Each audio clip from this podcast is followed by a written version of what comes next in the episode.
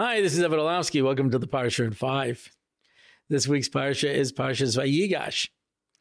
And uh, it's a very strange thing that happens from the end of Miketz, the beginning of Vayigash. At the end of Vayigash, uh, Yosef plants the cup in Binyamin's bag. And they search all the bags, starting from the oldest to the youngest, knowing the last one will be Benjamin, and when the cup is revealed, so the brothers suspect that it may have been planted. According to one medrash, they actually suspected Benjamin. Why? Because since Yosef used it for divination, they said, You're just like your mom. Rachel stole the truffim from Lavan because he used it for divination and you stole the cup from Yosef because he used it for divination. But in any event, they saw that Binyamin was going to become a slave. So Yehuda says, What can I say? What can I say? Yeah, Hashem has seen our crime. Uh, we will all become your slaves. And Yosef says, Nope, I'm not that guy. I'm, I'm I, I, I'm I'm not injustice. I'm going to take uh, Binyamin as my slave, and the rest of you guys can go home.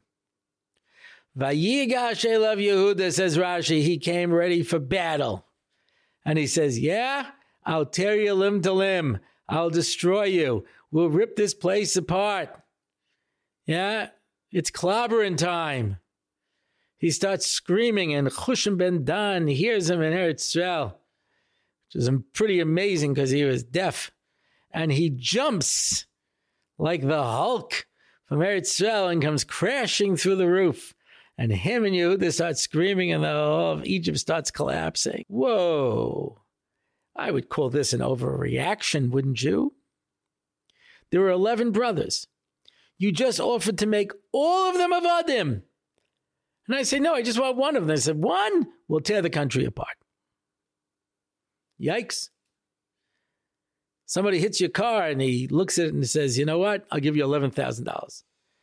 He says, No, nah, I'm sure I can do it uh, for less. Just give me $1,000. $1,000? I'll take you to court. I'll sue you. Oh, this, I'll get, you know, fight your tooth and nail. You just offered me 11. Now I'm asking for one? So it says the Levi the Yahu. You know the story of the Asarah Harugei Malchus?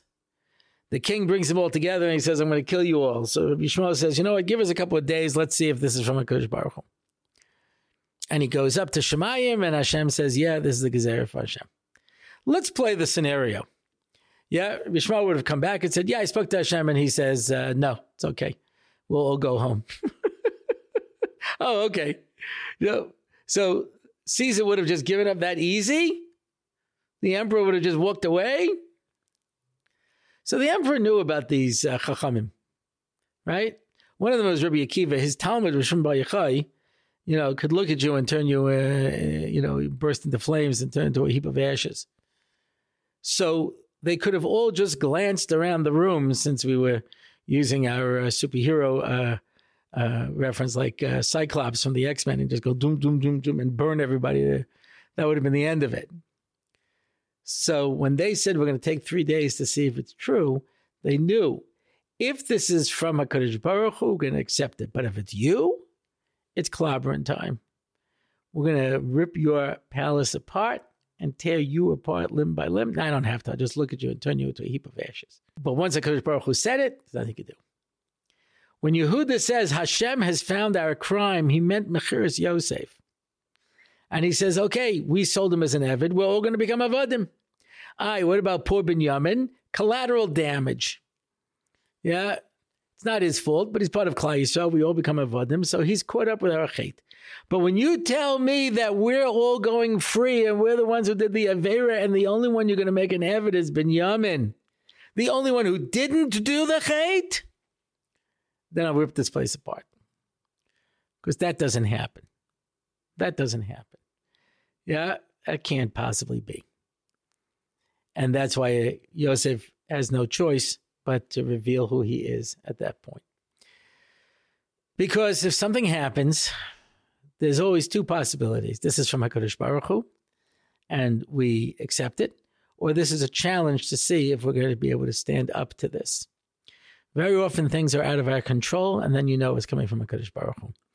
But very often there are situations that we can solve, and it's our job to be proactive and to prevent those disasters and tragedies from happening. Shabbos.